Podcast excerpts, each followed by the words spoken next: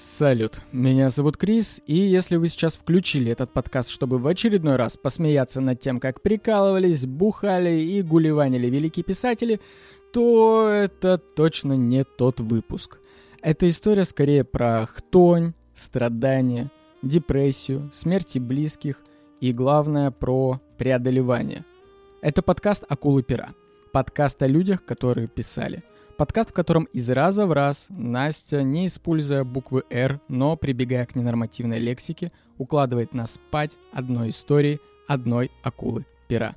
Доставайте припасенные вами двести грамм хлеба по выдаче и разогревайте суп из картофельных очисток, ведь нас ждет долгая история непростой жизни Ольги Берггольц.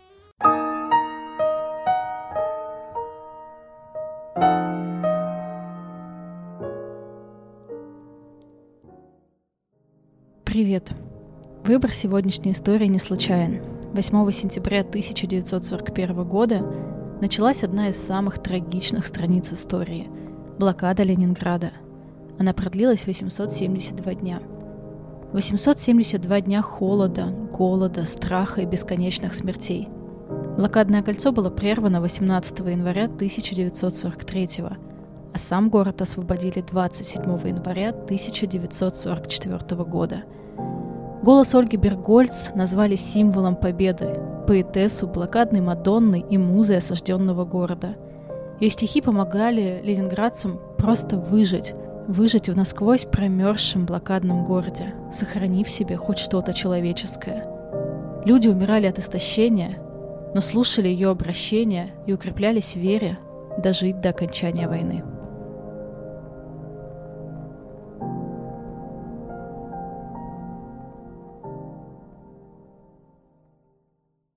Родилась Ольга Берггольц шестнадцатого мая тысяча девятьсот десятого года в Петербурге. Ее отец, хирург Федор Берггольц, в свое время он окончил Дерптский университет и имел шведско-немецкие корни. Мама Мария Берггольц в девичестве Грустилина была выходцем из такой хорошей интеллигентной семьи, с хорошим образованием. И кроме Оли, или как ее дома называли Лялей, в семье еще была младшая дочь Мария. Девочки росли под присмотром мамы, гувернантки и няни. У них был старинный дом, который был расположен близ Невской заставы, который построил еще дед Ольги. И они жили такой хорошей, мирной жизнью, но грянула революция, гражданская война, отца забрали на фронт, и в Питере началась настоящая разруха, голод, и мать уехала с дочерьми в Углич. И там в качестве жилья они жили очень плохо, они использовали бывшую келью в монастыре. Это была холодная, неотапливаемая комната. И вот это вот время навсегда врезалось в память будущей поэтессы, потому что они голодали, они боролись там с вшами, находились в крайней просто нищете. Постоянными соседями у них были тараканы и клопы, и ели они, ну, картофельную шелуху и лепешки вот из всей этой шелухи, просто из картофельной гущи. В Угличе Оля пошла в первый класс, и вернуться в родной город ей удалось только после возвращения отца с фронта. И он, собственно, перевез семью обратно. Дочерей э, мать воспитывала такими, знаешь, тургеневскими девушками. Э, она им играла произведения классиков, читала стихи. И если бы не революция, то они полюбасу бы стали такими, вот знаешь, прям барышнями. В институт благородных девиц бы пошли. Отец тоже вносил свою лепту в воспитание детей. Он был атеистом, и он привил им то, что религия — это предрассудок, а верующие барышни — это просто пережиток прошлого. Стихи Оля начала писать очень рано, и надо сказать, что мать очень поощряла это занятие. Она сшивала из серо-синей бумаги такие большие альбомы, в которых восьмилетняя Оля выпускала свои литературные журналы. Там были и прозы, и стихи, и даже иллюстрации. И мама очень восхищалась каждым ее стихотворением, и практически все детские стихи Ольги посвящены именно матери. Но свои первые серьезные стихи она написала на смерть Ленина, она почему-то решила показать отцу. И отец отнес их в стенгазету фабрики «Красный ткач», где работал врачом, и там он такой, Ольга в своих дневниках потом вспоминает, что папа пришел с работы какой-то напыженный и в то же время явно ликующий и сообщил, что стихи опубликовали. В журнале «Красный галстук» был опубликован ее первый рассказ «Заколдованная тропинка», и это было уже в Петрограде, куда вот, собственно, отец после окончания гражданской войны забрал жену и детей. А тогда Оля пошла в сто семнадцатую трудовую школу, а в пятнадцать лет начала посещать собрание молодежного литературного объединения «Смена» в рабочем клубе. Там собиралась талантливая молодежь, звучали стихи, проводились встречи с известными литераторами, и там Оля познакомилась с Маяковским, с Эдуардом Багрицким, с Иосифом Уткиным. И там вот известные поэты делились собственным опытом с новичками, давали какие-то дельные советы. И надо сказать, что несмотря на то, что вот Ольга начала писать в таком раннем возрасте, нельзя сказать, что ее творческая карьера развивалась как-то очень стремительно, как бы ей хотелось. Дело в том, что в двадцатые годы вот этих вот юных поэтесс а, было, ну, больше, чем достаточно. И она ничем не отличалась от других, и слава обходила ее стороной. В тысяча девятьсот двадцать шестом году а, она становится студенткой курсов искусствоведения, потом их закрыли, и а, стала студенткой филологического факультета Ленинградского университета. Там она знакомится с а, Борисом Корниловым, в которого влюбляется до беспамятства. Ее преддипломная практика проходила во Владикавказе, и там она просто была в восторге от Кавказа, она там чувствовала вдохновение, она объездила всю Осетию, побывала на строительстве гидроэлектростанции, сутками бродила в горах, сочиняла стихи, все еще очень слабые, но тем не менее. И вот несмотря на то, что она достаточно восторженно относится к Кавказу, видит она там не самые радужные картины, а именно быт местных жителей без колхозов, без еды. Она видит, как строится дорога, которая связывает горную Чечню с окружным центром, и то, что она строится на пятьдесят процентов за счет населения. Она видит э, раскулаченных людей, чувствует перед ними стыд, но в то же время уговаривает себя, что это все временные трудности, что надо немного потерпеть, что нужно верить в лучшее. И она очень сильно захвачена строительством ГЭС в Северной Осетии. Там она тоже видит отвратительное отношение к рабочим, но тоже такая, типа, все нормально, все нормально, так и должно быть. Так она, собственно, знакомится с первыми шагами индустриализации, и на тот момент она даже представить не могла, что все начальники ГЭС потом резко куда-то денутся в конце тридцатых годов. Короче, с Кавказа она вернулась с тремя десятками новых публикаций и в целом такая воодушевленная. Но вернемся к Борису Корнилову. Вот что Ольга пишет в своем дневнике об их первом знакомстве. В тысяча девятьсот двадцать пятом году я пришла в литературную группу «Смена». С безумной робостью появилась в этой группе. Мы встречались не реже двух-трех раз в неделю под самой крышей дома номер один по Невскому проспекту. Я приезжала туда тайком от бабушки, папы и мамы и других родственников. Вот там и увидела коренастого, низкорослого парнишку в кепке, сдвинутой на затылок, в распахнутом пальто, который независимо, с откровенным, грубочайшим оконьем читал стихи. Глаза у него были узкого разреза, он был слегка скуласт и читал с такой уверенностью в том, что читает, что я сразу подумала: это он. Это был Борис Корнилов, мой первый муж, отец моей первой дочери. Ольге было тогда шестнадцать лет. Время такое было интересное, энергичное. Они учились, работали, соревновались друг с другом. Когда выпадали свободные часы, очень много гуляли по городу. И когда Ольге исполнилось восемнадцать лет, они поженились. В тысяча девятьсот двадцать восьмом году у Ольги и Бориса родилась дочка Ирина. И многие их общие знакомые говорили, что со стороны они выглядели как идеальная пара. Но, почитав дневники Ольги, становится понятно, что отношения у них были непростыми. И да, действительно, Корнилов был сложным человеком. Он пил, он поддерживал отношения с своей бывшей, с Татьяной Степениной, они переписывались, он писал ей стихотворения. Это, естественно, Ольгу подбешивало. Вот что она пишет в своем дневнике, послушай. «Какая скотина, Борис! Сволочь! Не люблю! Безнадежье!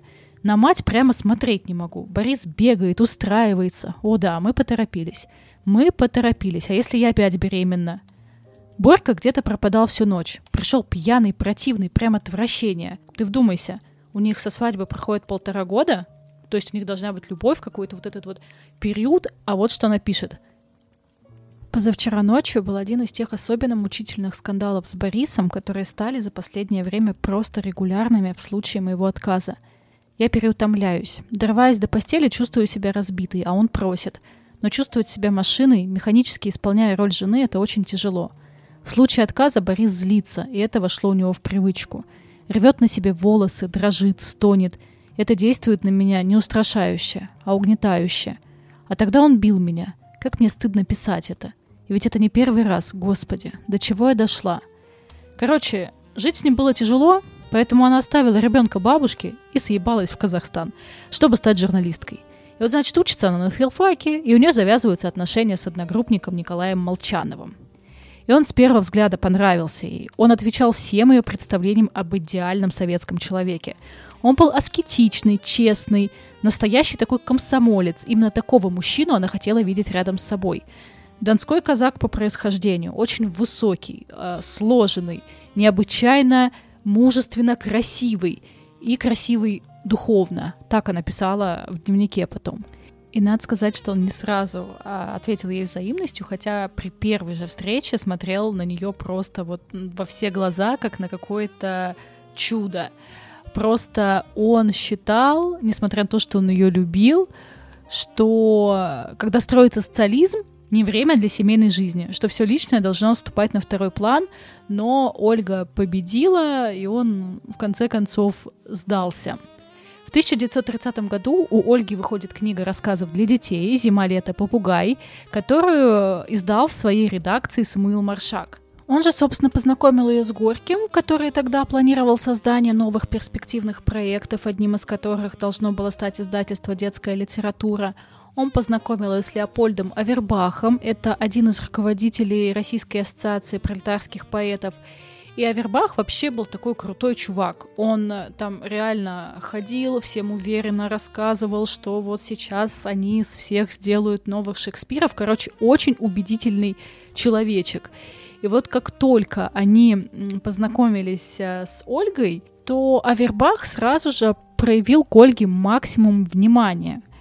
И они сразу же подружились, и даже ходили слухи, да, ладно, чего уж там слухи, короче, роман у них был, и Ольга всегда писала Молчанову, что она просто э, воодушевлена, что так классно летят месяцы в Ленинграде, что вот она тут с Горьким тусуется, с Авербахом, и что они ей предлагают неплохую такую авантюру.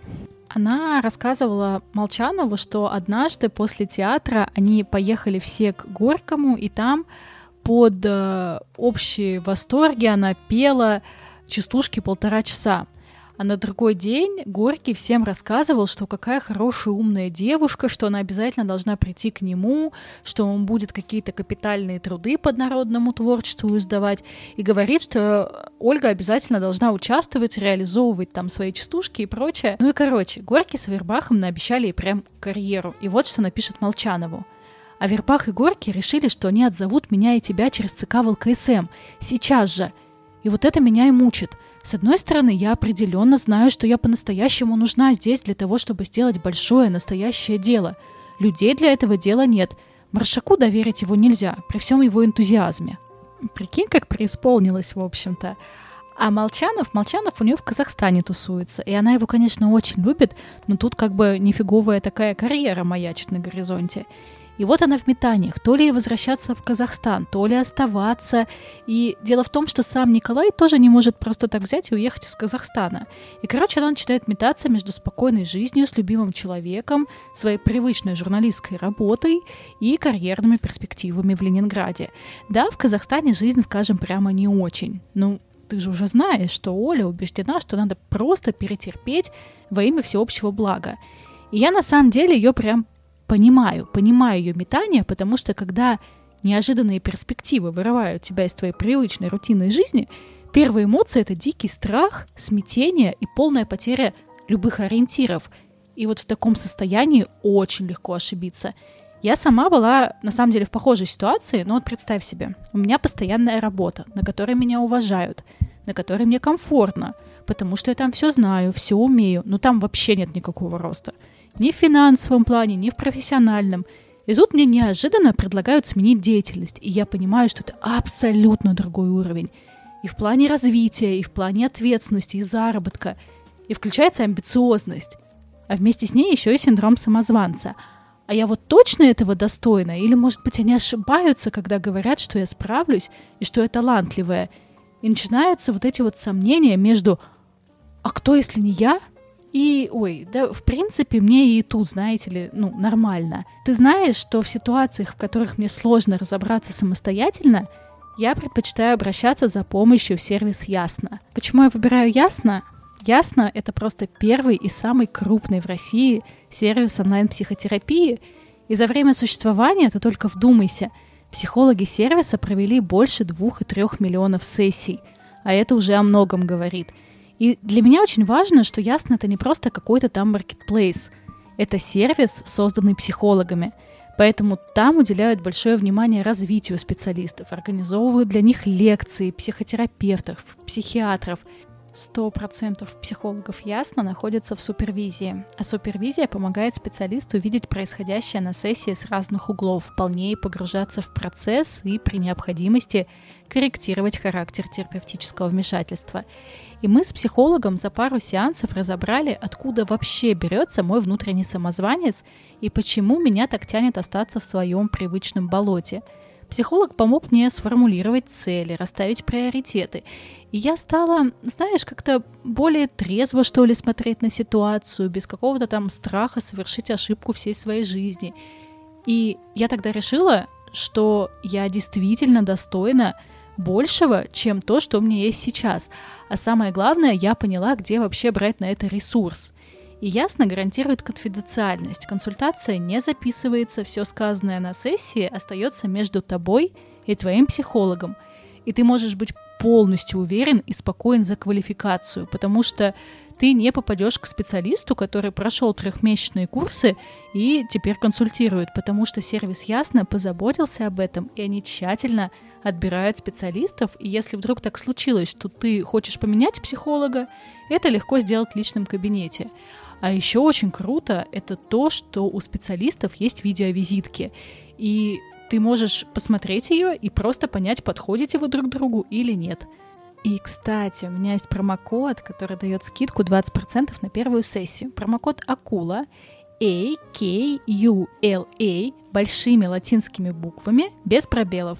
Я оставлю его в описании к выпуску, чтобы ты точно не запутался, не потерял и правильно его написал.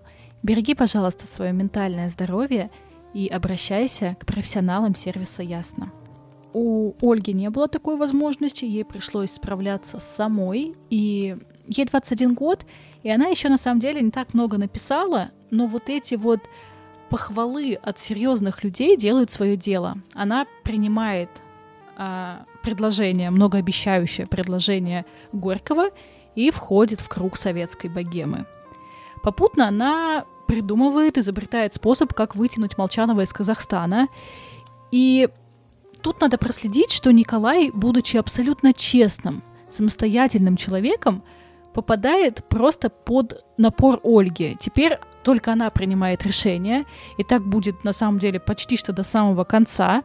Но в творчестве все было иначе. В творчестве он всегда оставался а, главным и самым строгим судьем.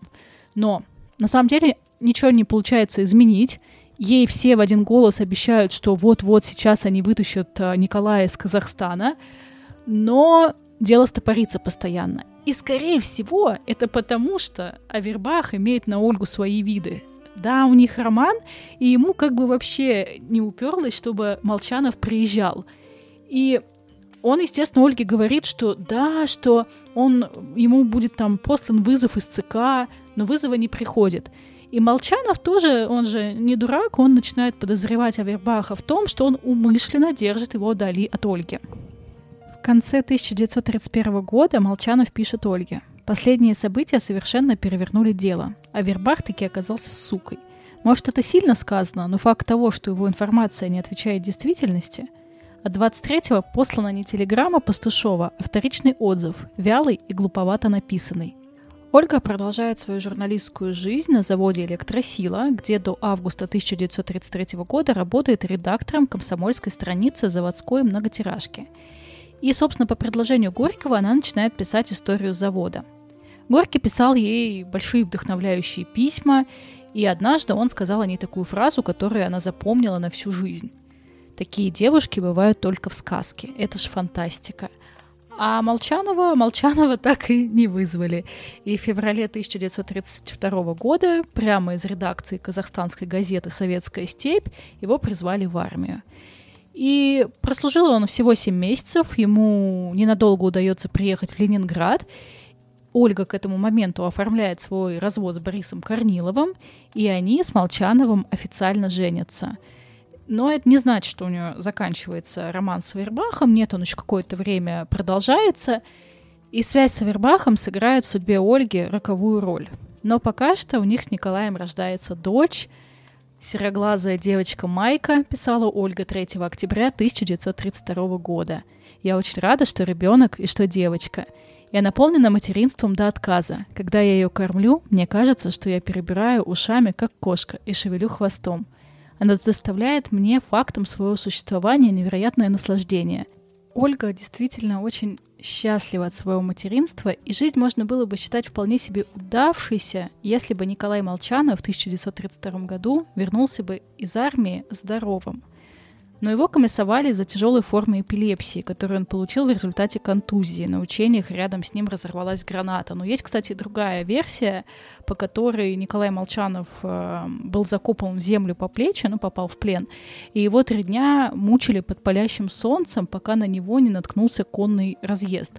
И его спасли, но с тех пор у него начались эпилептические припадки. И вот когда он только-только переступил порог их жилья, он сразу же забился в судорогах, и это вот прям сразу после свадьбы буквально, у них новый дом, и они заходят, у него начинается припадок, и ей приходится держать его голову, которая бесконтрольно бьется о пол, разжимать ему зубы, чтобы он себе язык не прокусил. И она гладила его по лбу, нашептывала колыбельную, и это его успокаивало. Но так началась их совместная счастливая жизнь. Ольга мечтает написать большую серьезную книгу и думает взяться за роман из жизни Невской заставы, где прошло ее детство. То она снова возвращается к истории завода «Электросила», это вот большой очерк, который она обещала Горькому, но он все не пишется. А потом вдруг ее посещает гениальная идея написать повесть для детей «Дзержинский». И для этого она хочет обратиться к заместителю главы эн ка вэ дэ по Ленинградской области Запорожцу. Но в декабре тысяча девятьсот тридцать четвёртого года убивают Кирова, и атмосфера в стране кардинально меняется. Чистки, аресты, высылки, и многие сотрудники эн ка вэ дэ, в том числе и Запорожец, куда-то исчезают. Сейчас небольшой сайдбар. У меня с подружкой случай, с которой мы вместе учились в школе, она как-то запорола тест по истории и не смогла ответить на вопрос, в каком году убили Кирова. И у нас с ней чуть ли там не до сих пор. Я ее могу в любой просто момент среди ночи просто написать ей: «Слушай, а в каком году убили Кирова?» Но она вроде выучила уже. Так вот, Ольга Берггольц на тот момент еще не знает, как на нее повлияет смерть Кирова, на жизни ее друзей. Ольгу печатают, социализм строят, вроде все хорошо, но потихонечку начинают арестовывать ее товарищей. И она должна это как-то себе внутренне объяснить, как-то с собой договориться, решить этот вот конфликтик. И она это объясняет в дневниковой записи от третьего апреля тысяча девятьсот тридцать шестого года. «Положение вообще в Союзе не из веселых. По партийной линии много исключений, арестов и так далее. Иду по трупам? Нет. Делаю то, что приказывает партия. Совесть в основном чиста. А мелкие блошиные угрызения, вероятно, от интеллигентщины». Но... Давай вернемся назад из тридцать шестого года в тридцать пятый.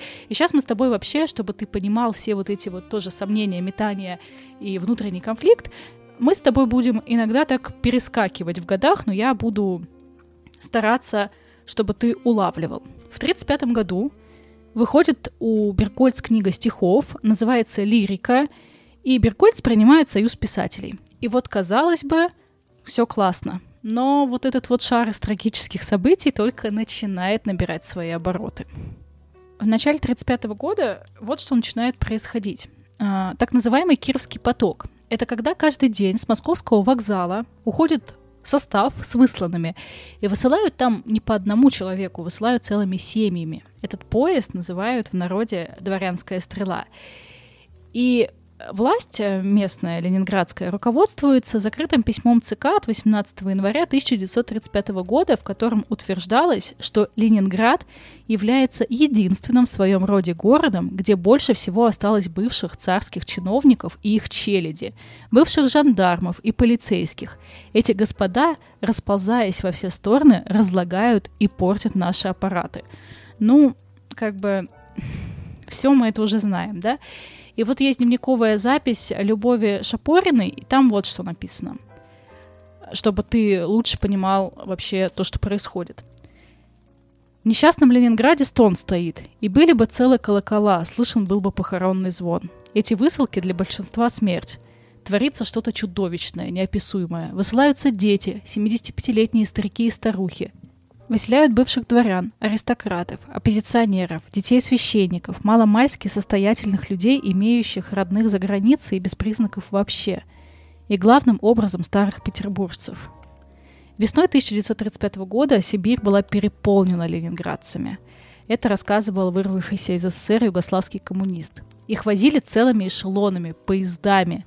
Это огромные семьи с детьми, с родителями, с какой-то вообще седьмая вода на киселе роднёй. И высылали их просто в самую задницу, в самые, самые северные места, куда надо было на козлах сто-пятьсот дней ехать.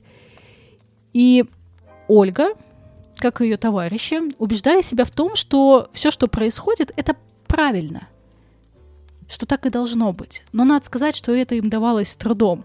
Дело в том, что Берггольц была ближе к коммунистам ленинского призыва, и такие, как она, Сталину были уже особо не нужны. Ему не нужна была их какая-то вот эта вот инициативность, э, жертвенность. Сталин уже создавал абсолютно другой аппарат партийных функционеров, которые должны стать таким, ну, подвластным, управляемым муравейником. Ему не нужны вот эти вот инициативные революционеры. И вот эти вот новые советские чиновники потихонечку начинают вытеснять со всех постов большевиков со всеми этими их революционно-романтическими воззрениями, потому что, ну, новая революция нахуй никому не сдалась.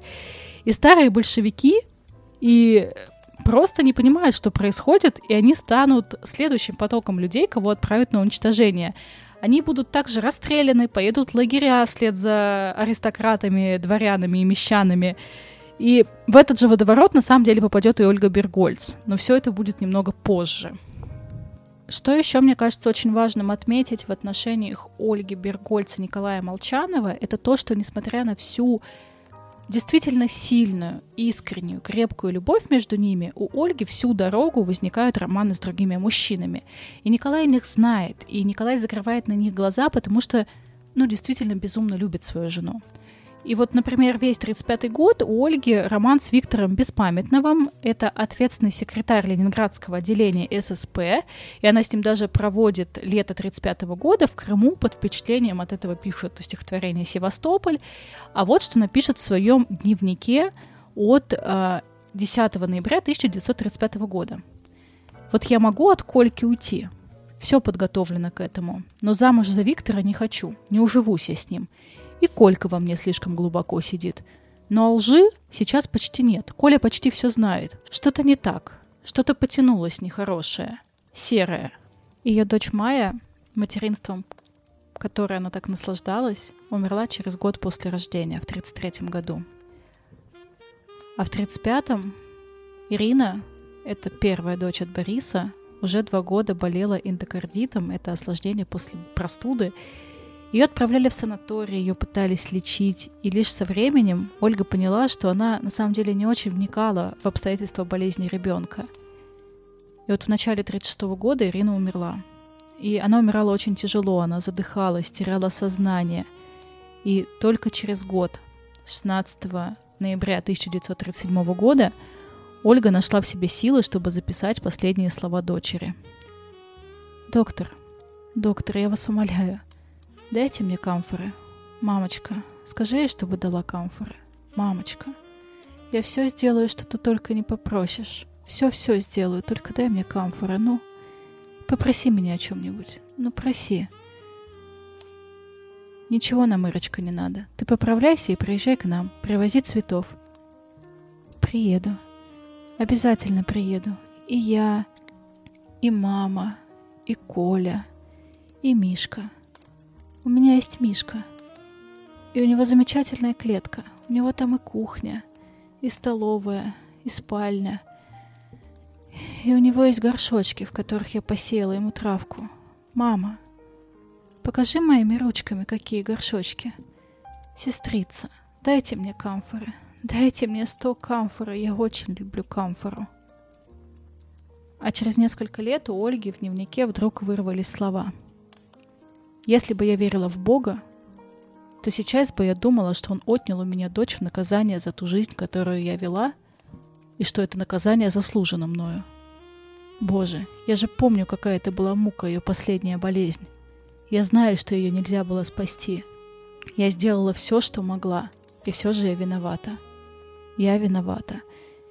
Стихов, посвященных смерти Ирины, очень много. Они все войдут в цикл «Память». И как поэт, в минуты вот этой своей самой глубокой скорби, она отчетливее нащупывает одну из основных тем своей поэзии. Это преодоление смерти через память. Она возвращается к воспоминаниям о гибели дочерей и вставляет их в общий текст своей судьбы и делает это абсолютно беспощадно к самой себе. Если почитать цикл «Память», там можно просто всю свою душу на самом деле оставить. И вот в описании этих страданий матери, которая потеряла ребенка, появляется вся вот та же неистовость, которая отличала ее с юности. А краски над ее жизнью все сгущаются. Давай сейчас вернемся к ее первому мужу Борису Корнилову. Смотри, после того, как Борис расстался с Ольгой, он резко становится знаменитым. Поэтическая звезда просто сияет со всей силой. И он признан не только поэтами Ленинграда, он признан поэтами Москвы. Его стихи печатают в газетах. И он все равно, несмотря на то, что вот он зажил такую свою счастливую жизнь, он все равно немного обижен на Ольгу. И если они встречаются в кругу общих знакомых или в каких-то писательских компаниях, то Корнилов начинает подъебывать ее, потешаться над ней, над ее стихами, иногда просто откровенно зло смеяться. И в тысяча девятьсот тридцатом году он познакомился со своей будущей женой Люсией Бернштейн. Ей было шестнадцать, она была безумно красивой, и она к нему просто, ну, сбежала из дома. И три года ради него не виделась с родителями. Они жили в гостинице «Англитер», скитались по каким-то там просто квартирам, снимали жилье. И Корнилов там даже в честь нее поэму написал. В тысяча девятьсот тридцать четвёртом году у них появится своя собственная квартира на канале Грибоедова. И с этой вот квартиры Корнилова и уведут в тюрьму.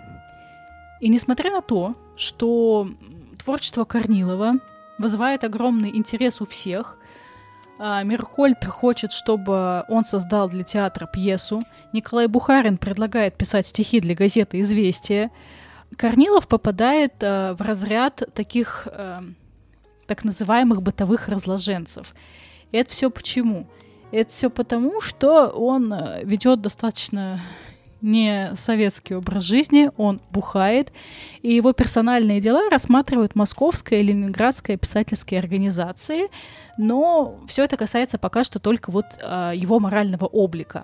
В докладной записке Управления эн ка вэ дэ по Ленинградской области об отрицательных и контрреволюционных проявлениях среди писателей города Ленинграда от двадцать пятого мая тысяча девятьсот тридцать пятого года секретный осведомитель докладывал а а Жданову, что писатели перестали собираться и читать свои неопубликованные произведения в Союзе писателей. Странненько. В основном они это делают на своих квартирах. В частности, там говорилось и о Корнилове. Корнилов Борис – крупный ленинградский поэт, бывший комсомолец, в тысяча девятьсот тридцатом году исключенный из Российской ассоциации пролетарских писателей, как автор кулацких произведений, и совершенно разложившийся в быту систематически пьянствует. Вот так писалось в этой записке. Ну и, короче, начинаются повальные аресты, и эн ка вэ дэ уже так по-серьезки берется из-за Корнилова. И в его обвинительном заключении от девятнадцатого февраля тысяча девятьсот тридцать седьмого года будет написано: следствием по делу ликвидированной троцкистско-зиновьевской организации, совершившей первого декабря тысяча девятьсот тридцать четвёртого года злодейское убийство секретаря вэ ка пэ Кирова была установлена принадлежность к этой организации Корнилова Бориса Петровича. Обвиняемый Корнилов нелегально распространял свои контрреволюционные литературные произведения под названием «Чаепитие», «Елка» и «Прадед». Стихотворение «Елка» в обвинительном заключении упоминается вообще не случайно. В мае тысяча девятьсот тридцать седьмого года эн ка вэ дэ поручает критику Николаю Лисчёвскому сделать литературную экспертизу стихов Корнилова. И Лисчёвский пишет: «Ознакомившись с данными мне для анализа стихами Бориса Корнилова, могу сказать о них следующее. В этих стихах много враждебных нам, издевательских над советской жизнью, клеветнических и тому подобное мотивов. Прежде всего здесь следует отметить стихотворение «Елка». В нем Корнилов, верный своему методу маскировки в поэзии, дает якобы описание природы леса. Но маска здесь настолько прозрачна, что даже неопытному, невооруженному глазу становится полностью ясна откровенная контрреволюционность стихотворения. Написанное с большим чувством, с большим темпераментом, оно является тем более враждебным, тем более активно направленным на организацию контрреволюционных сил. И знаешь, кто я такая, чтобы спорить с Лисичевским? Поэтому давайте я просто прочитаю стихотворение «Елка», а ты сам сделаешь какие-то выводы. Рябины пламенные гроздья, и ветра голубого вой, и небо в золотой коросте над неприкрытой головой. И ничего, ни зла, ни грусти, я в мире темном и пустом, лишь хрустнут под ногою груздья, чуть-чуть прикрытые листом. Здесь все рассудку незнакомо, здесь делай все, хоть не дыши, здесь ни завета, ни закона, ни заповеди, ни души. Сюда как бы всего к истоку, здесь пухлым елкам нет числа, как много их, но тут же сбоку еще одна произросла. Еще младенец двухнедельный, он по колено в землю врыт, уже с иголочки нательной, зеленой шубкою покрыт. Так и течет, шумя плечами, пошатываясь, ну живи, расти, не думая ночами о гибели и о любви, что где-то смерть кого-то гонит, что слезы льются в тишине, и кто-то на воде не тонет, и не сгорает на огне. Живи, и не горюй, не сетуй, а я подумаю в пути. Быть может, легче жизни этой мне, дорогая, не найти. А я пророс огнем и злобой, посыпан пеплом и золой, широколобый, низколобый, набитый песней и хулой. Ходил на праздник я престольный, гармонь надев через плечо, с такой песней непристойной, что Богу было горячо. Меня ни разу не встречали заботой друга и жены. Так без тоски и без печали уйду из этой тишины. Уйду из этой жизни прошлой, веселой злобой не тая. И в землю втоптана подошвой, как елка, молодость моя. Ну, короче, этот донос занимает несколько страниц, и именно из-за вот этого оговора судьба Корнилова окончательно решена. Когда его арестовали, Ольга написала в дневнике от шестнадцатого апреля тысяча девятьсот тридцать седьмого года: «Ну, то, что арестован Борис Корнилов, не суть важно. Тут у меня, как говорится, чистое. Невзирая на вопли о сведении личных счетов, с тридцать второго года как могла способствовала Союзу его выгнать. Арестован правильно. За жизнь». Звучит, если честно, пиздец как жестоко, но дело в том, что Ольга тогда не до конца понимала, что его ждет на самом деле. Она потом разберется, она оценит и будет себя чувствовать предательницей. Но это случится позже. А двадцатого февраля тысяча девятьсот тридцать восьмого года Бориса Корнилова расстреляли. А мы с тобой вернемся опять немножечко в прошлое, в тридцать шестой год. И это очень сложный год в жизни Ольги Берггольц. После смерти Ирины ее жизнь дает трещину, и у нее начинается депрессия, она задумывается о суициде, начинает жестко бухать. И она пишет, что когда она бухает, все становится каким-то легким, невесомым. У Николая появляется другая женщина, и он даже хочет к ней уйти, но после череды каких-то просто длительных драматических объяснений все равно возвращается к Ольге. двадцать девятого августа тысяча девятьсот тридцать шестого года. «Самое хорошее, что у меня есть, это любовь к Оле. Я просто купаюсь с ней, погружаюсь в нее. Ждал, тревожился, бегал на вокзал каждый день. И сейчас не можем насмотреться друг на друга. Поглупели просто. О, еще будет счастье, еще будет». И они вместе переживают смерть дочерей. Они мечтают, что у них все еще впереди и что у них обязательно будут дети. В сентябре тысяча девятьсот тридцать шестого года Ольгу назначают ответственным секретарем Литературного Ленинграда, где она работает вплоть до ликвидации газеты в марте тысяча девятьсот тридцать седьмого года. «В жизни крутая перемена», — пишет она. «Назначили завредакцией Литературного Ленинграда. Это во всех отношениях паршиво. Отрыв от собственной работы, погружение в это подлое стойло, газету. Но, конечно, раз посадили, нужно будет приложить все усилия, чтобы справиться. Буду стараться вести четкую принципиальную линию. Боюсь, что с Гореловым мало удастся сделать». восемнадцатого июня тысяча девятьсот тридцать шестого года умер Горький. На похоронах Ольга в последний раз видела Авербаха, растерянного и испуганного. И она себя чувствует ответственной за горьковскую линию в детской литературе. Она там устроила разнос любимым авторам Маршака. Ее, как и многих других, не удовлетворяло то, что качество текстов и вообще небольшое количество текстов, которые следовали бы идеологии. Ну и там дальше начались репрессии, зачистки. Я об этом, собственно, рассказывала и в выпуске про Маршака, и в выпуске про Барто. Вот это вот все. Но потом все круто меняется, и в тысяча девятьсот тридцать седьмом году Берггольц исключают из Союза писателей и из кандидатов в члены ВКП, увольняют с завода. А все почему, спросишь ты? А все потому, что арестовывают Авербаха, и мы все помним, что она с ним была связана достаточно тесно, и ее задерживают как свидетельницу по его делу, плюс еще о Корнилове там спрашивают. И на всех этих допросах у нее случается выкидыш. Но это не самое страшное. В ночь с тринадцатого на четырнадцатое декабря тысяча девятьсот тридцать восьмого года Ольгу саму арестовывают, и уже не как свидетельницу, а как участницу троцкистско-зиновьевской организации, и доставляют в тюрьму Большого дома. И в постановлении об аресте говорилось, что Ольга Берггольц входила в группу, готовившую террористические акты против руководителей ВКП и советского правительства, конкретно Жданова и Ворошилова. И по делу также проходили главред «Кировской правды», председатель Вятского отделения Союза писателей, другие писатели. И в деле Берггольц говорилось, что во время парада по трибуне, на которой стоят партийные руководители, она должна была выстрелить.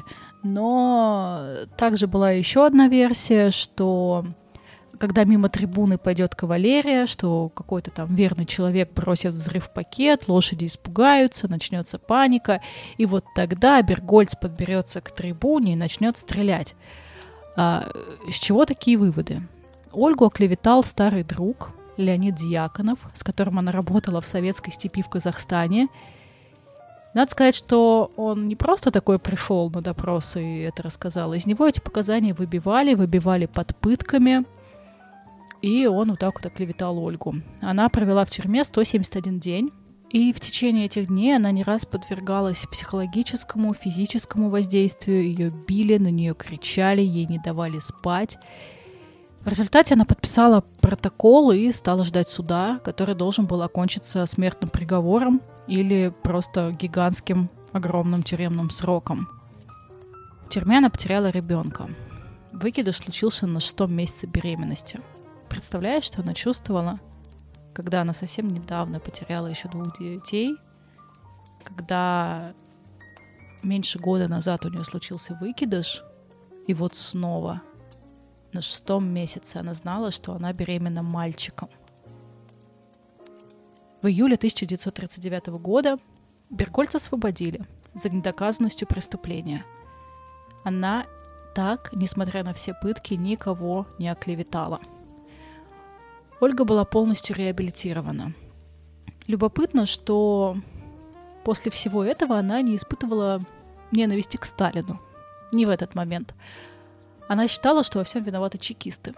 В декабре тысяча девятьсот тридцать девятого года в своем, надо сказать, очень тщательно скрываемом от посторонних глаз дневнике она прятала его от всех. Она потом спрячет его так, что его будут очень долго искать. Вот что она пишет. «Вынули душу, копались в ней вонючими пальцами, плевали в нее, гадили, потом сунули ее обратно и говорят «живи». Поговаривают, что выйти из тюрьмы ей помог Александр Фадеев. Александр Фадеев был знаменит, к тому же возглавлял Союз писателей, и к нему очень хорошо относился Сталин. Фадееву сходило с рук то, за что вообще любой другой литературный функционер уже давно бы отправился бы в ссылку.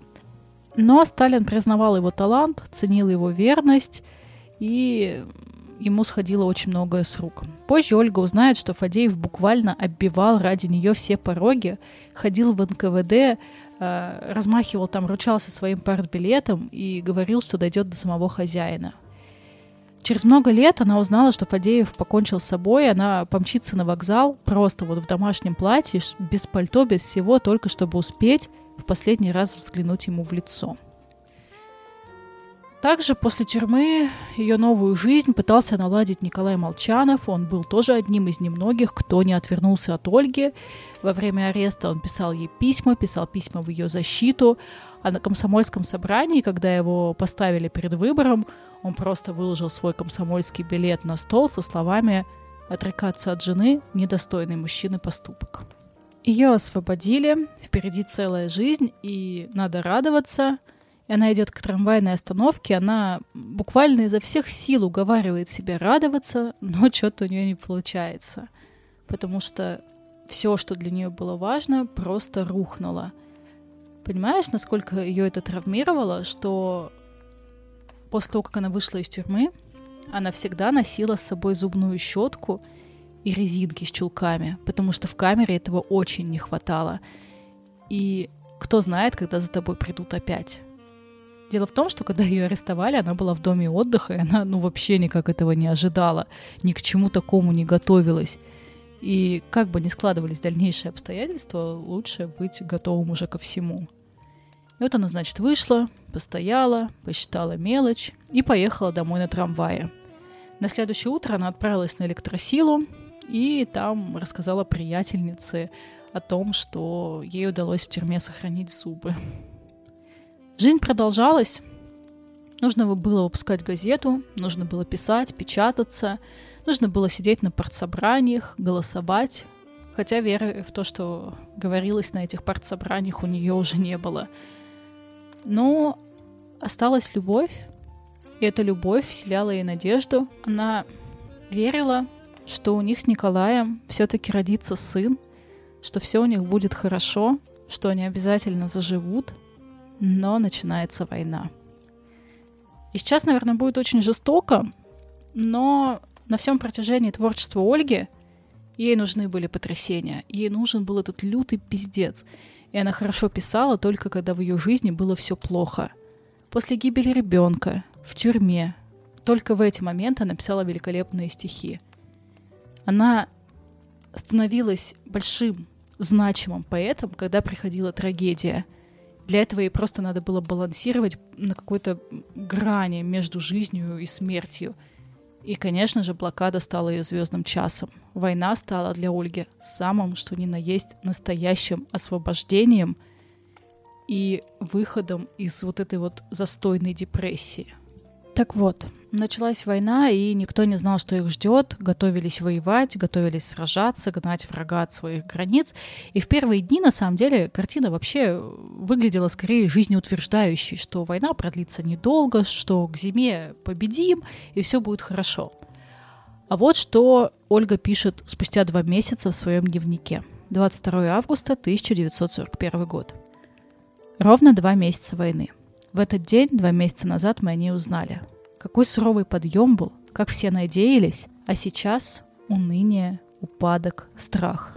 Мы проигрываем войну, это ясно. Мы были к ней абсолютно не готовы. Правительство обманывало нас относительно нашей оборонной мощи. За восемь лет Гитлер сумел подготовиться к войне лучше, чем мы за двадцать четыре года. Голос Ольги, звучавший из динамиков радио, стал одним из немногих лучиков света в жизни блокадного Ленинграда. Поэтесса призывала всех быть сильными. Она осталась в городе, Николай Молчанов ушел воевать, хоть мог и отсидеться по причине инвалидности. Ольга призывала не сдаваться, но в дневнике писала совсем другое. двадцать четвертого сентября тысяча девятьсот сорок первого год. Они, наверное, все же возьмут город. Баррикады на улицах – вздор. Они нужны, чтобы прикрыть отступление армии. Сталину нас не жаль. Не жаль людей. Вожди вообще никогда не думают о людях. Прошли первые шестнадцать дней блокады. восьмого сентября тысяча девятьсот сорок первого года немцы перерезали железнодорожное сообщение у трассы Ленинград-Вологда. Началась блокада. И вот первыми предвестниками пиздеца, голода, Ольга назвала пожар на Бадаевских складах. Когда они горели, то маслянистая туча, плотная, закрыла солнце вечернее, и на город опустился такой смог, но не просто черный, а вот от этого закатного солнца красный, как во время полного просто солнечного затмения. Выглядело это очень тревожно. И Бадаевские склады были комплексом деревянных складских помещений, которые использовались для хранения запасов продовольствия, и сразу же после пожара в городе появились очереди за хлебом. И нормы выдачи хлеба с тех пор менялись с молниеносной скоростью. Если в сентябре рабочая карточка составляла шестьсот грамм в день, служащие четыреста грамм, а иждивенцы и дети триста грамм, то последнее снижение нормы в ноябре было так, что рабочие получали двести пятьдесят грамм хлеба, а служащие, иждивенцы и дети – сто двадцать пять. Ольга держится, но в дневнике пишет. двадцать второго сентября. Три месяца войны. Сегодня сообщили об оставлении войсками Киева. А население? А я? Я решила записывать все очень безжалостно. Итак, немцы заняли Киев. Сейчас они там организуют какое-нибудь вонючее правительство. Боже мой, я не знаю, чего во мне больше, ненависти к немцам или раздражения, бешеного, щемящего, смешанного с дикой жалостью к нашему правительству. Это обосраться. Почти вся Украина у немцев. Наша сталь, наш уголь, наши люди. Люди. Я, может быть, именно люди-то и подвели? Может быть, именно люди-то только и делали, что соблюдали видимость? Мы все последние годы занимались больше всего тем, что соблюдали видимость. Может быть, мы так позорно воюем не только потому, что у нас не хватает техники. Но почему? Почему, черт возьми, не хватает? Должно было хватать. Мы жертвовали во имя. Мы жертвовали во имя ее всем. Не только потому, что душат неорганизованность, везде мертвечина. Везде Шумиловы, кадры тридцать седьмого тридцать восьмого года. Но и потому, что люди задолго до войны устали. Перестали верить, узнали, что им не за что бороться. О, как я боялась именно этого. Та дикая ложь, которая меня лично душила как писателя, была ведь страшна мне только потому, что мне душу запечатывали, а еще и потому, что я видела, к чему это ведет, как растет пропасть между народом и государством, как все дальше и дальше расходятся две жизни – настоящая и официальная. Где-то глухо идет артиллерийская стрельба. Эпилепсия Молчанова усилилась, и его комиссовали. Ольга потом говорила, что когда Николай вернулся с фронта, они влюбились друг в друга с какой-то особой, обостренно нежной, предразлучной влюбленностью. Помню, стояли мы один раз с ним на солярии. Бомбежка была дикая. Было светло от пожаров, как днем. И этот свист от бомб подлый и смертный. Я изнемогала от страха, но стояла.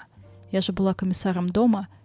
И Коля вдруг подошел ко мне, взял мое лицо в ладони, поцеловал в губы и сказал: «Знаешь, если один из нас погибнет, то другой обязан досмотреть трагедию до конца». Я ответила: «Ладно, Коля, досмотрю». Город пустел. Собирались в эвакуацию друзья, знакомые, сотрудники по работе. Уже были заколочены витрины Елисеевского гастронома. И запасы продуктов почти иссякли. Евгений Шварц, который работал вместе с Ольгой в радиокомитете, не раз вспоминал, как на день рождения Ольга и Юрий подарили ему сто грамм хлеба. Кто такой Юрий? Юрий – это редактор на радио, где она работала, молодой филолог Юрий Макогоненко. Он давал ей редакционные задания и с первых дней их знакомства стал за ней ухаживать. А она принимала его знаки внимания с удовольствием. Макогоненко ей нравился. Он был веселый, красивый, талантливый, деятельный. Ольга любила таких. На самом деле связь Ольги и Юрия не была тайной для окружающих. Этот роман по всем вообще меркам был невозможен, потому что ухудшалось состояние Николая, обострялась его эпилепсия, и просто потому что он тоже догадывался об их отношениях, и все-таки у них был роман. И Ольга металась. Она, разумеется, могла остаться с Юрием. Она могла остаться в бомбоубежище дома радио и проводить время с ним, но она каждый вечер возвращалась домой к Коле. Но как бы она ни любила Колю, любовь к Юрию она тоже отрицать не могла. И она себя даже спрашивала, спрашивала очень сурово на страницах дневника, что как вообще можно в такое время думать о любовной интрижке? Что они, люди-то, подумают, которые потом ее дневник читать будут? Но ведь надо выжить, надо написать обо всем, надо написать все, что ты чувствуешь, написать честно, написать книгу. Это очень много раз она повторяет на страницах своих дневниковых записей. Ленинград менялся на глазах. Остатки осколков, множество домов с разрушенными фасадами, битый кирпич, деревья валяющиеся, разбросанные детские игрушки, обломки мебели. Короче, очень страшные виды. И после каждой бомбежки люди разбирали завалы, и Николай Молчанов до середины октября тысяча девятьсот сорок первого года, пока ему хоть как-то позволяло здоровье, был старшим по подъезду, он дежурил по ночам на крыше. Немцы бомбили город достаточно методично, с вечера до утра. И Ольга сидела в кочегарке дома на Рубинштейна, прислушивалась, пыталась распознать, где упала бомба, какой район под обстрелом. И в середине октября немцы уже достигли Москвы, в Ленинграде ловили новости, чтобы что-то узнать. И когда наладили заграничный приемник, то в эфире послышались далекие звуки фокстрота. И Ольга тогда так порвало, она так охуела от того, что у них идет война, а кто-то там умудряется в такое время фокстрот слушать. Николай очень просил Ольгу уехать из Ленинграда, как только будут эвакуировать Союз писателей, но Ольга не хотела уезжать, во-первых, из-за Юрия, а во-вторых, из-за того, что она чувствовала какой-то внутренний инстинкт, который говорил, что ей нужно быть в Ленинграде. Почему, она не понимала, но она точно знала, что без нее все рухнет. И что дальше? Типа, умру от тоски, поэтому надо, надо находиться здесь. Ольга разрывается между мужем и возлюбленным, она не знает, что делать. Николай себя в этот момент ведет просто потрясающе. Евгений Шварц вспоминал, как он весь больной, задыхающийся, с этими эпилептическими припадками, приходил к нему и просто просил вывести Олю из Ленинграда, потому что она здесь умрет. Город все меньше и меньше становился похожим на себя. По воспоминаниям современников, на улицах после бомбежек а, просто стояли разрушенные фасады. Было очень холодно как на улице, так и в помещениях, что Юсуповский дворец был поврежден, что на музее этнографии была огромная трещина, что все шпили Адмиралтейства, Петропавловского собора были в темных футлярах, а купол Исаакия был закрашен краской маскировки. В скверах были закопаны пушки зенитные, и в первые месяцы блокады Ольга еще могла что-то изменить, но с каждым днем а, отъезд становился все более и более проблематичным. С ноября свет включали в домах только на несколько часов в день, и он был уже очень слабым. Канализации в городе не стало с начала ноября. В декабре свет отключат совсем. И с декабря настроение в ее дневниках заметно меняется, она уже не сомневается, оставаться ей или уезжать, она хочет уехать, она пишет, что мы уедем в глубокий тыл, к маме, к хлебу, к тишине.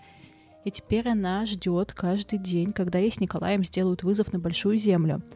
Но в чем проблема? Уехать можно только по Ладоге, а это очень опасный путь. Ну, то есть там прям шанс не доехать больше, чем доехать, потому что дорогу постоянно бомбят, а с вылетом на самолете ничего не получается. И ситуация из ужасной делается просто катастрофической, буквально гибельной. Ольга постоянно пишет, что все плохо, что на улицах очень много снега, не ходят трамваи, что все порвано снарядами, что дома холоднее, чем на улицах, что нет света, нет воды, она постоянно грязная, у них топится печка-буржуйка, и она вся черная, и от прошлой жизни вообще ничего не осталось, от всей ее красоты. В общем, она начинает, вот у нее начинается такая, знаешь, э, истерика, что ли. Она вот действительно теперь хочет уехать, потому что каждая проведенная э, минута ей кажется ужасной.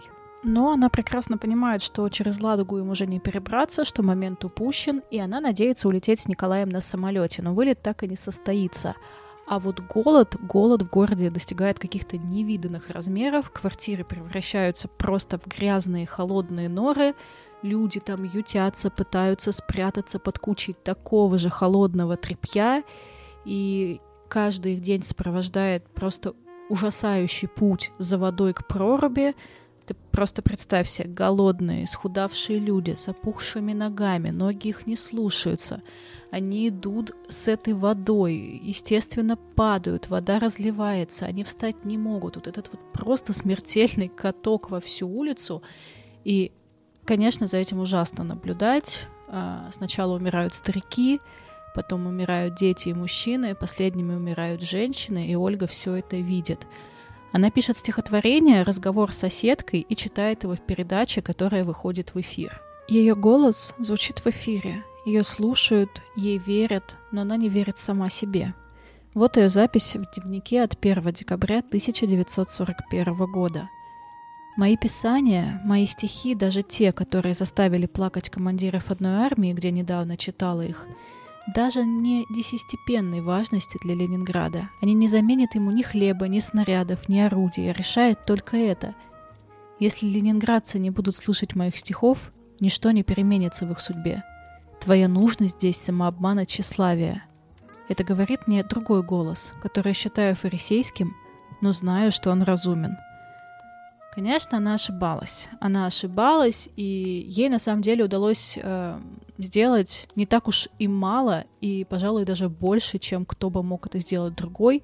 Потому что, несмотря на всю вот эту вот советскую э, риторику того времени, она пыталась. Она пыталась говорить с людьми, и когда ты находишься просто в отчаянии, в катастрофическом положении, то именно вот эти вот обращения, теплые, они были услышаны.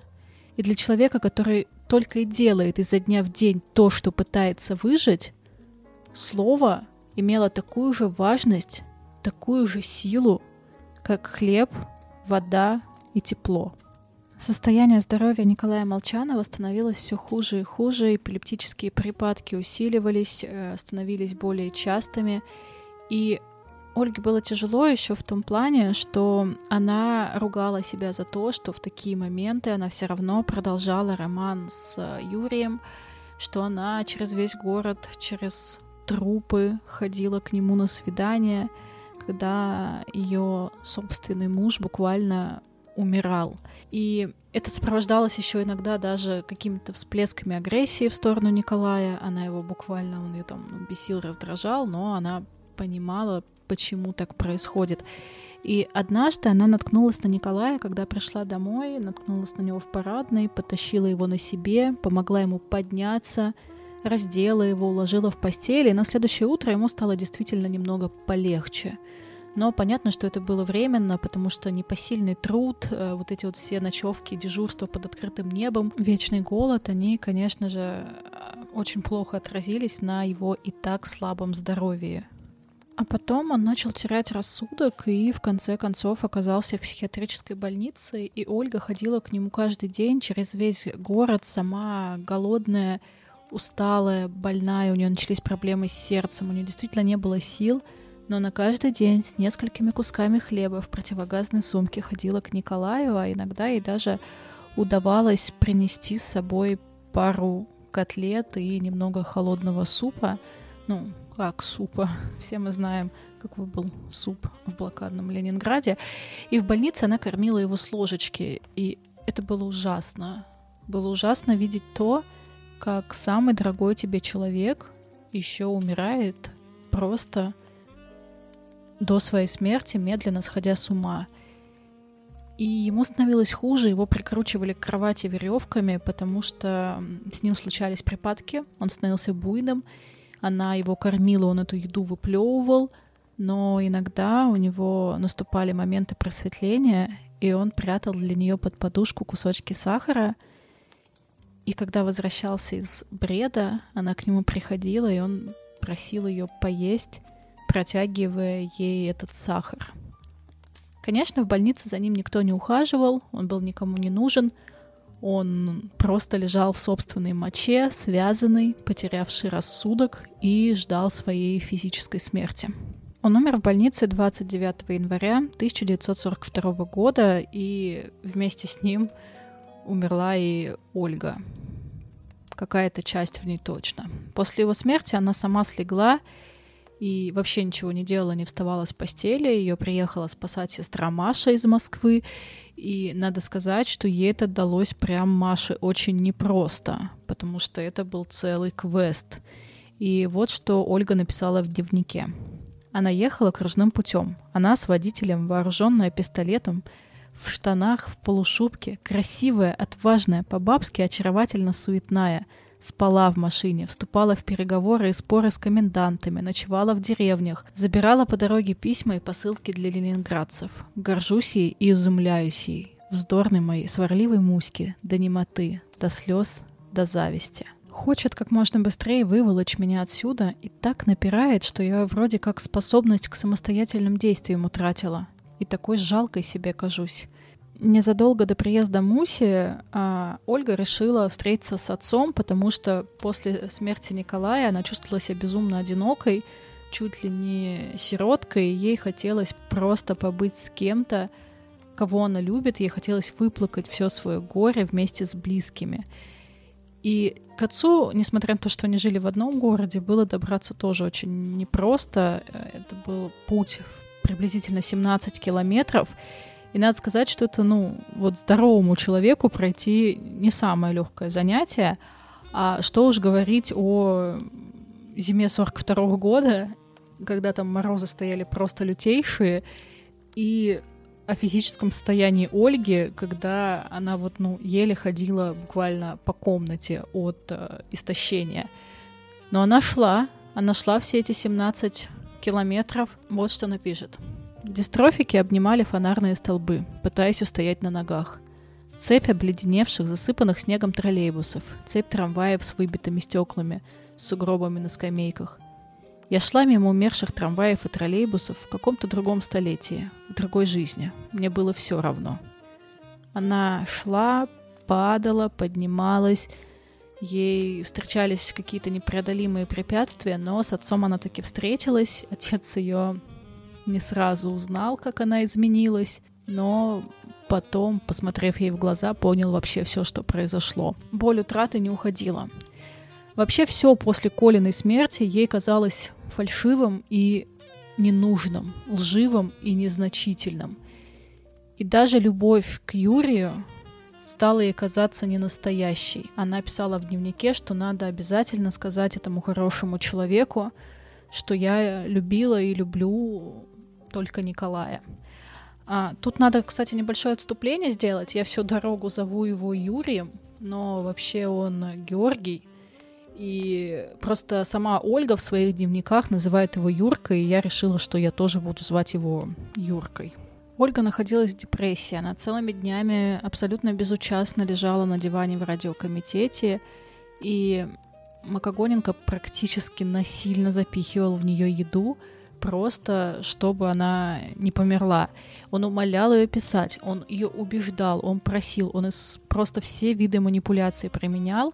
И надо сказать, что по чуть-чуть его вот эта вот напористость, любовь, она таки отогревала ее сердце, и она начала понемногу писать. Так появилась поэма «Февральский дневник». «Февральский дневник» — это памятник умершему мужу и вообще всем тем, кто погиб той страшной зимой сорок первого — сорок второго года. Пожалуй, это лучшее, что я написала за время войны. И очень мое, такое же, как тюремные стихи. Так напишет Ольга потом в дневнике. Юра был в восторге, и Яша тоже. И буквально все настоящие люди, тоже, кто читал поэму, плакали и трепетали, и говорили, что это то, что они хотели бы написать и сказать о себе и Ленинграде. В конце февраля она решает уехать с Мусей в Москву, и одна из причин, почему она это делает, ей кажется, она надеется на то, что она беременна от Николая.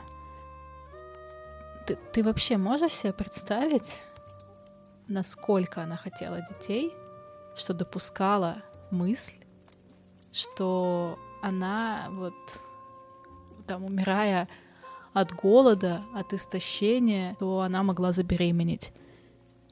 Но ее осмотрел врач и сказал, что вздутый живот — это лишь последствия голода. В Москве ей не нравилось, она просилась в Ленинград. Вот что напишет первого марта тысяча девятьсот сорок второго года. О, поскорей бы в Ленинград. И она это делает для того, чтобы рассказать правду, потому что правда никто не знает. Дело в том, что когда Ольга приехала в Москву, она была потрясена тем контрастом, который увидела. Контрастом между умирающим, да что там умирающим, практически мертвым Ленинградом и живой Москвой. Тут было электричество, тут работали театры, звучала музыка, работали кафе, рестораны, и люди жили. А в Ленинграде нет. Но даже это было не самое ужасное. Самое ужасное было то, что когда она встретилась с чиновниками и стала им рассказывать про Ленинград, первый заместитель управления пропаганды и агитации Поликарпов на просьбу поддержать продуктами членов Ленинградского радиокомитета ответил ей хамски, что он лично знает от товарища Жданова, что у вас там все хорошо, и вам там всего хватает. И в этот момент она убеждается в том, что правда о Ленинграде не только не знают, ее и не хотят знать. Ее не хотят знать особенно начальство. И она понимает, что опубликовать ее стихи, ее февральский дневник будет не то чтобы трудно, а практически невозможно. восьмого марта тысяча девятьсот сорок второго года она пишет Макогоненко, что ей не нравится Москва. Знаешь, свет, тепло, ванна, харчи, все это отлично. Но как объяснить тебе, что это вовсе не жизнь? Это сумма удобств. Существовать, конечно, можно, но не жить. А девятого марта, когда Ольга в Москве, военный совет Ленинградского фронта принимает постановление о выселении финского и немецкого населения из Ленинграда и Ленинградской области. И, ну, как бы у нее такая фамилия, что ее отца, Федора Христофоровича Берггольца, ссылают в Красноярск, отправляют в поезде вместе с заключенными, а так как Ольги нет в городе, она ничем не может помочь, ни на что не может повлиять. И дело в том, что это был не первый случай.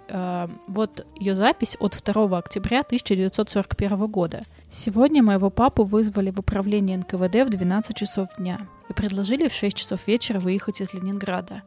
Военный хирург, верой и правдой отслужил советской власти двадцать четыре года, был в Красной армии, всю гражданскую, спас тысячи людей, русский до мозга костей человек, по-настоящему любящий Россию, несмотря на свою безобидную старческую воркотню. Ничего решительно за ним нет и не может быть.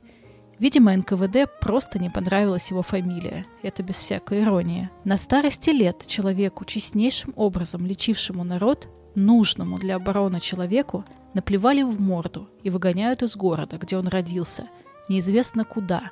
И на тот момент Ольге удается спасти отца от высылки и ареста. Она обращается к Капустину, это секретарь Ленинградского горкома, член военного совета Северного флота. Он занимался эвакуацией заводов, оборудования, кадров Ленинграда.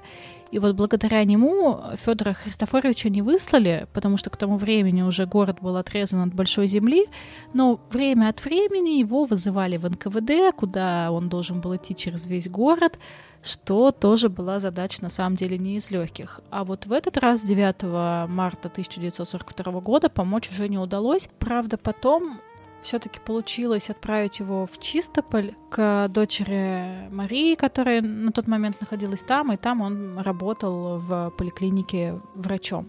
А Ольга возвращается в блокадный Ленинград, и теперь у нее есть миссия. Она больше не ждет постановления, она не ждет каких-то распоряжений свыше, она делает то, что считает правильным и нужным. И для нее становится важным, чтобы все живые ее услышали, а все, кто умер, остались навсегда в памяти. И оказывается, что в сорок втором году уже стало все более возможным, чем было раньше. Потребность в живой интонации, в подлинных чувствах, в патриотизме была огромна. И в литературу стали возвращаться стихи, стала возвращаться проза, которые были такие с лирическим и гражданским настроением. девятого декабря сорок первого года в радиоэфире прозвучали стихи Константина Симонова «Жди меня», которые были обращены к его любимой женщине. В газете «Правда» восьмого марта сорок второго года было напечатано стихотворение Анны Ахматовой «Мужество», а это, знаешь, вообще, как бы сказал Олежа Тиньков, это было не смело, это было пиздец как смело. Тогда советские люди услышали настоящий, живой голос простого человека. Человека, который тоскует, человека, который ждет хороших новостей, человека, который страдает. И пятого июля тысяча девятьсот сорок второго года по инициативе Шолохова был опубликован «Февральский дневник». А в тысяча девятьсот сорок третьем году случилось что-то вообще выходящее из рамок. В Ленинграде люди стали менять хлеб на ее тоненькую книжечку с блокадной поэмой и стихами, которая называлась «Ленинградский дневник». Ты только вдумайся, люди отдавали свой хлеб ради книги. Слово и хлеб как-то вдруг резко уравнялись между собой, и в тот момент стало ясно, что Берггольц сделала таки для Ленинграда намного больше, чем вся пропаганда, которая сидела в Смольном на повышенном пайке. В Чистополе эта книжечка тоже дошла, и об этом Ольге написали, что книгу прочитал Пастернак, и она ему очень понравилась, и он просил передать тебе привет. А Ольга была просто с юности фанаткой Пастернака, и она даже была в него, как она потом писала, несколько дней по-серьёзки влюблена, и, конечно, на нее это производит просто бешеное впечатление. Слава тоже приходит к Ольге, ее выдвигают на сталинскую премию, но премию она, разумеется, не получит. И, ну, на самом деле, все ее блокадные стихи, поэмы властью оценены особо-то не были. Народом, да, э, властью нет. Но Берггольц абсолютно спокойно это приняла. В августе сорок второго года из радиокомитета увольняют Макогоненко, и с него снимают бронь, и могут отправить на фронт. Ольга волнуется. Уволили его потому, что он выпустил в эфир поэму Зинаиды Шишовой «Дорога жизни». За это ему дали по голове, потому что тот самый Лисчёвский, который написал донос на Корнилова, расценил произведение как порочное и одиозное.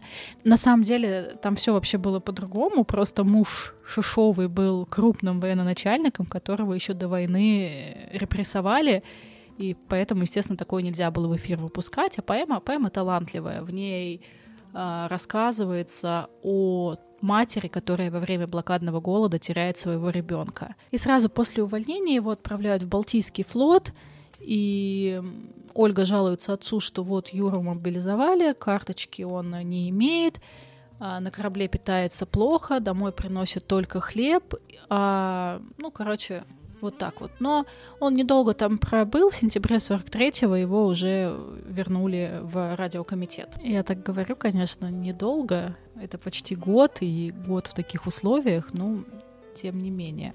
Теперь Ольга и Юрий живут вместе, ищут для себя подходящую квартиру по ордеру жилищно-арендного кооператива. Вот.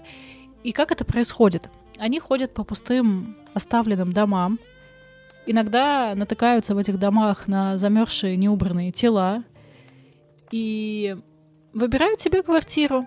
И Ольга тогда заметила за Юрием такой прикол, что он ходил, выбирал самую лучшую квартиру, рассуждал, что вот из той другой квартиры он привезет сюда библиотеку, вот из той квартиры заберет прислугу, и что вообще они хозяева жизни, потому что они выжили и имеют на это право.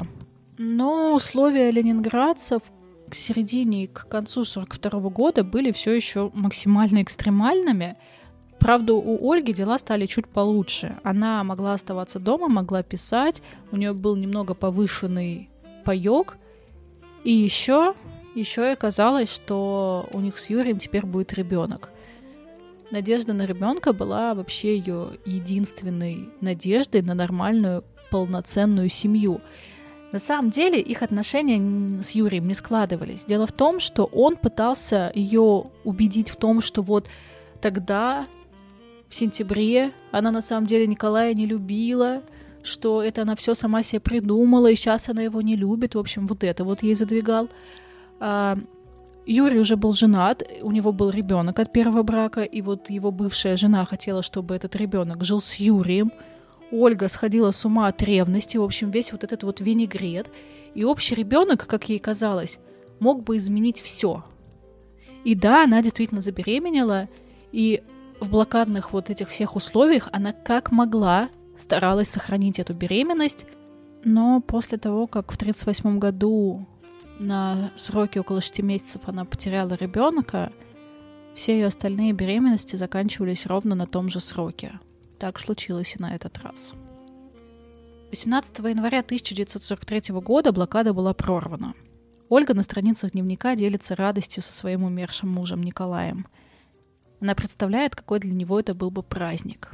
Ей снятся сны, где Коля живой, и во сне она не может понять, кто ее настоящий муж. Она все себя еще чувствует виноватой, и на страницах дневника пишет, что именно за это Бог лишил ее возможности стать матерью. двадцать четвёртого января тысяча девятьсот сорок третьего года Ольга пишет сестре слова, полные счастья и боли. «Как я думала о тебе, сестренка, в ночь с восемнадцатого на девятнадцатое января. У нас все клубилось в радиокомитете. Мы все рыдали и целовались, целовались и рыдали, правда. И хотя мы знаем, что этот прорыв еще не решает окончательную нашу судьбу, ведь, черт возьми, с другой стороны, все еще немцы. Но весть о прорыве, к которой мы были готовы, обдала совершенно небывалой, острой и горькой в то же время радостью. Мы вещали всю ночь, без всякой подготовки, но до того все отлично шло, как никогда». И вот теперь давай подумаем, почему вообще Ольга стала символом блокадного Ленинграда? Почему именно Ольгу город э, воспринял как какую-то надежду и свою защитницу? Большая часть того, что она писала, ну, так-то на самом деле вполне себе соответствовала канонам советской пропаганды. Более того, ее тексты были достаточно простыми, проходными, и сама Ольга об этом прекрасно знала. Но все строки ее стихотворения были посвящены обычным людям. Каждый человек видел там себя. Именно обычных людей, обычных ленинградцев Берггольц считала настоящими героями. Всех тех, кто воюет с голодом, холодом, страхом. Не только вот тех ребят, которые летчики, солдаты, там, моряки, танкисты. Нет, обычные люди, вот тут вот, вот рядом с ней. Она действительно говорит об этом очень громко. И говорит об этом на свой страх и риск. И это, конечно же, вызывает в людях надежду. Ее слушатели, ее читатели, все они знали, что Ольга отдавала им всю себя. Она старалась быть голосом каждого из них. И для ленинградцев Ольга Берггольц была не просто поэтом. Она была ну, кем-то совсем иным. Она была символом. Она собой выражала стойкость города. И люди верили не государству. Люди верили ей. Она была буквально человеком-легендой. двадцать седьмого января тысяча девятьсот сорок четвёртого года Ленинград полностью освободился от блокады. Радиопередачи Берггольц, которые олицетворяли мужество жителей города, после войны вошли в сборник «Говорит Ленинград». Также после войны Ольга Берггольц написала книгу «Дневные звезды». Это такой философский дневник, который обобщал все пережитое ей во время войны. И, наконец-то, страна действительно оценила ее заслуги. Ольгу Берггольц осыпали орденами, медалями. Но ей это все было не особо важно. Главной наградой для нее была народная любовь. В народе ее звали Ленинградской Мадонной. И строчки, наверное, которые знает вообще каждый, «Никто не забыт, ничто не забыто», появились на мемориале Пискаревского кладбища. И если тебе сейчас кажется, что вот, наконец-то, все наладилось в ее жизни, то я же тебе говорила, что для того, чтобы быть на пике, как бы отвратительно это ни звучало, ей нужно было горе. Война закончилась, а трудностей в жизни Ольги нет. Ее стали обвинять в дружбе с Анной Ахматовой. Это должно было когда-то произойти. Книгу «Говорит Ленинград» изъяли из всех библиотек. Зимой сорок восьмого года умер ее отец, и совокупность всех этих пережитых э, страданий просто подкосили ее психику. Как я тебе говорила, она и раньше бухала, но тут прям очень сильно пристрастилась к крепким напиткам, попала в лечебницу и лечилась от алкогольной зависимости. Ольга справилась с этим, она вылечилась, продолжила писать и публиковаться. Она активно участвовала в увековечивании памяти о блокаде Ленинграда после выхода из больницы. Она писала пьесы, которые ставились в театрах Ленинграда. Тогда же у нее появились еще ряд стихотворений, которые там тоже стали потом признанной классикой. Но со всем этим не справился Юрий. Он от нее шел к другой женщине. И надо сказать, что она не сильно расстроилась, потому что все это время она понимала, что единственный мужчина, которого она любила, единственный мужчина, который любил ее, это был Николай Молчанов, и его фото стояло на ее прикроватном столике до самой ее смерти. Ольга Федоровна Берггольц умерла тринадцатого ноября тысяча девятьсот семьдесят пятого года, ей было всего шестьдесят пять лет, и она хотела, чтобы ее похоронили на Пискаревском кладбище среди ее друзей, которые умерли в блокаду. Но могила Ольги Берггольц расположена на Волковском кладбище на Литераторских мостках. И что бы мне еще хотелось рассказать в завершении, это то, что весь сегодняшний рассказ мог бы не состояться, если бы не дневниковые записи Ольги Берггольц, которые могли вполне себе потеряться.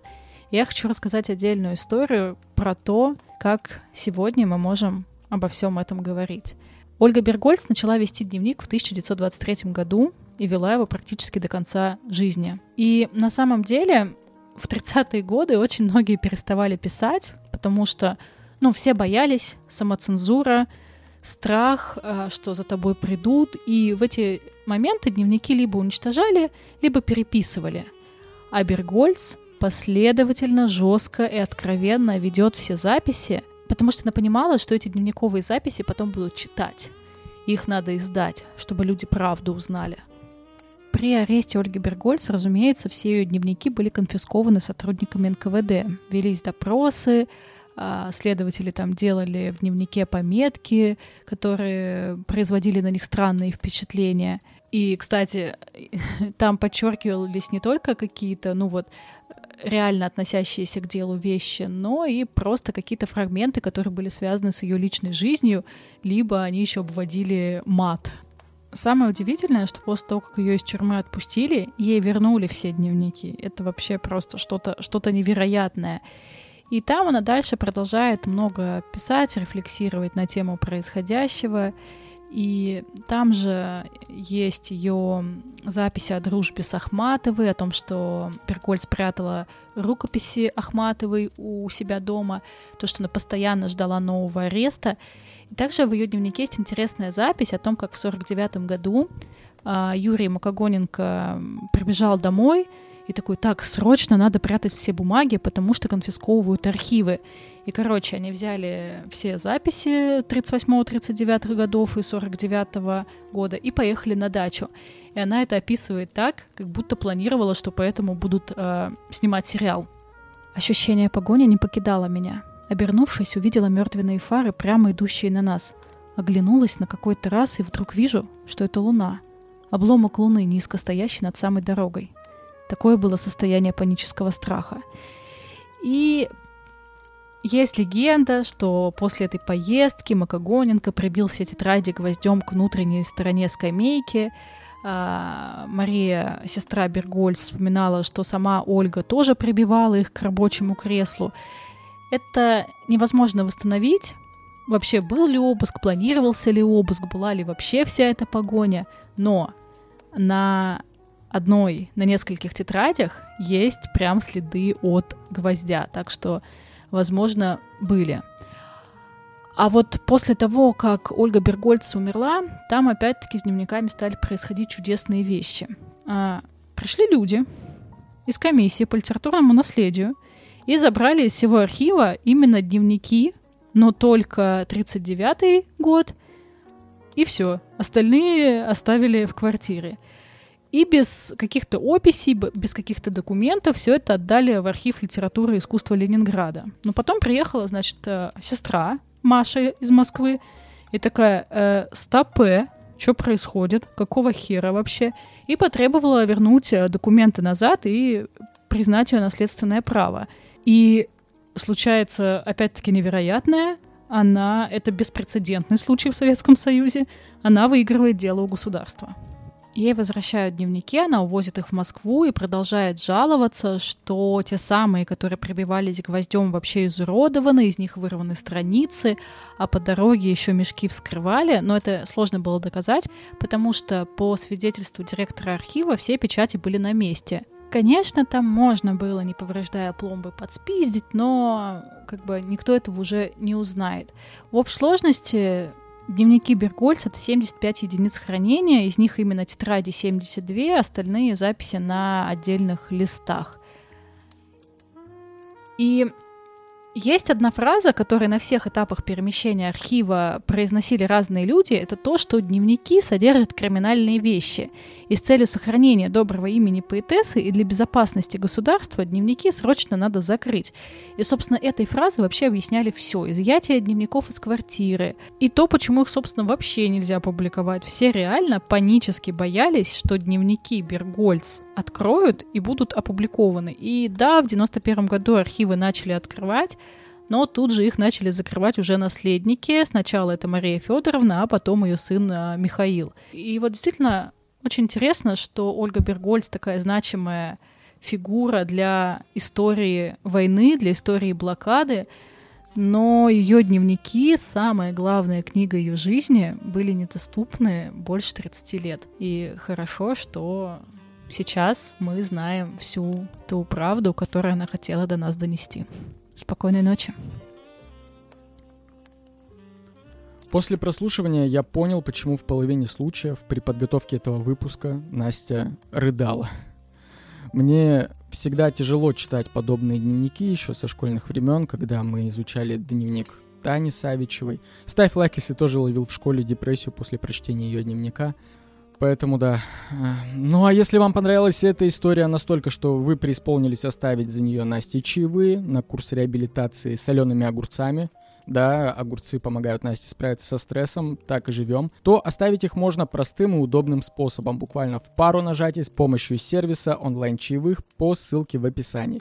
Сервис принимает любую, даже самую маленькую сумму. А к своим чаевым вы также сможете прикрепить личное послание, которое Настя опубликует в своем телеграм-канале. Кстати, если вас до сих пор нет в телеграм-канале «Продленка с Настей», то как вы вообще живете эту жизнь? Обязательно подписывайтесь, делитесь в чате своими впечатлениями, любимыми авторами, задавайте вопросы Насте и знакомьтесь с такими же любителями литературы, как и вы. Ну, а если вы послушали все выпуски подкаста и вам хочется еще, то это самое время разблокировать для себя доступ к десяткам долгих эксклюзивных эпизодов, ознакомиться со списком которых можно также по ссылке ниже. Это абсолютно вообще недорого, но тем самым вы поддерживаете подкаст и помогаете ему выходить и дальше. Ну, а если вы прослушали, и вот после прослушивания вам внезапно потребовалась помощь специалиста, то не забывайте забирать промокод «Акула» для сервиса «Ясно». Оставляйте, пожалуйста, свои отзывы в iTunes, ставьте сердечки в Яндекс.Музыке, это все тоже очень и вот прям очень помогает подкасту в такое нелегкое для подкастинга время. Берегите, пожалуйста, себя, любите своих близких, говорите им о том, как вы их сильно любите, встречайтесь с ними, пишите им почаще, и мы с вами скоро услышимся.